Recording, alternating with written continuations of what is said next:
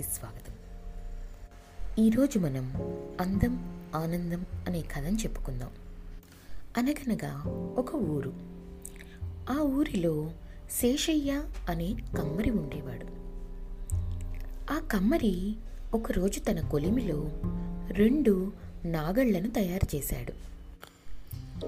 ఆ పని పూర్తయ్యాక నాగలి ఏ విధంగా ఉందా అని చూస్తున్నప్పుడు మొదటి నాగలి శేషయ్యతో ఈ విధంగా అంది. శేషయ్య, నన్ను ఎవరైనా రైతుకు అమ్మివేయి. నేను రైతుకి పొలం దున్నటంలో సహాయం చేసి అతనికి ఉపయోగపడతాను అని అన్నది. అప్పుడు 2వ నాగలి, అమ్మో, నన్ను మాత్రం ఎవరికి అమ్మకు శేషయ్య. నన్ను నీ దగ్గరే అట్టి పెట్టుకో. నాకు అంత చాకిరి చేయటం నా వల్ల కాదు అంది 2వ నాగలి. అలాగే అని శేషయ్య వాటి కోరిక ప్రకారం మొదటి నాగల్ని ఒక రైతుకు అమ్మివేశాడు. 2వ నాగల్ని ఒక మూలన అట్టే పెట్టాడు. ఎందుకంటే తనకి ఆ నాగలితో ఏ విధమైనటువంటి ఉపయోగం కూడా లేదు.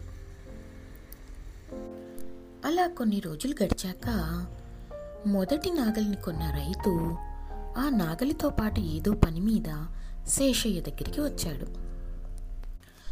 తలతలా మెరిసిపోతున్న మొదటి నాగల్ని చూసి ఆశ్చర్యపోయిన 2వ నాగలి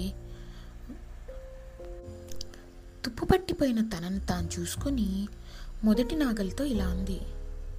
అదేమిటి, కమ్మరి మనిద్దరినీ ఒకే ఇనుముతో కదా తయారు చేశాడు, కానీ నువ్వేమో తలతలా మెరిసిపోతున్నావు. నేను చూడు తుప్పుపట్టి ఎంత అధ్వాన్నంగా తయారయ్యానో అంది 2వ నాగలి. చూడు, నా యజమాని నన్ను ప్రతిరోజు పొలం దున్నడంలో ఉపయోగిస్తాడు.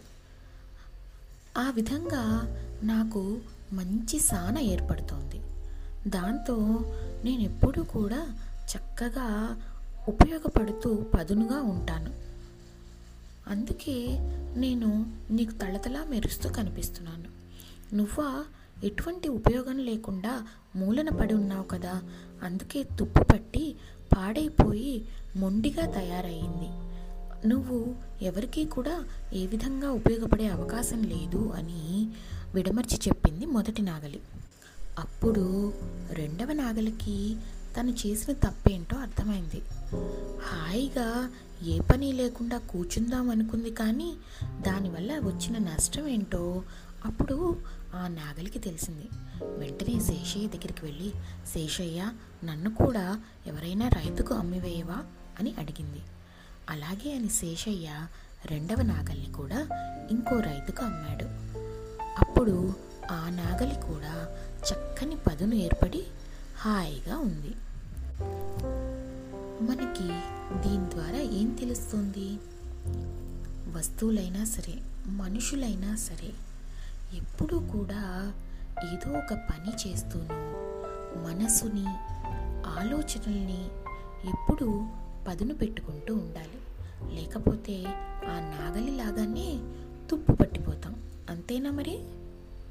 సరే, ఇక కథ కంచికి మనం ఇంటికి.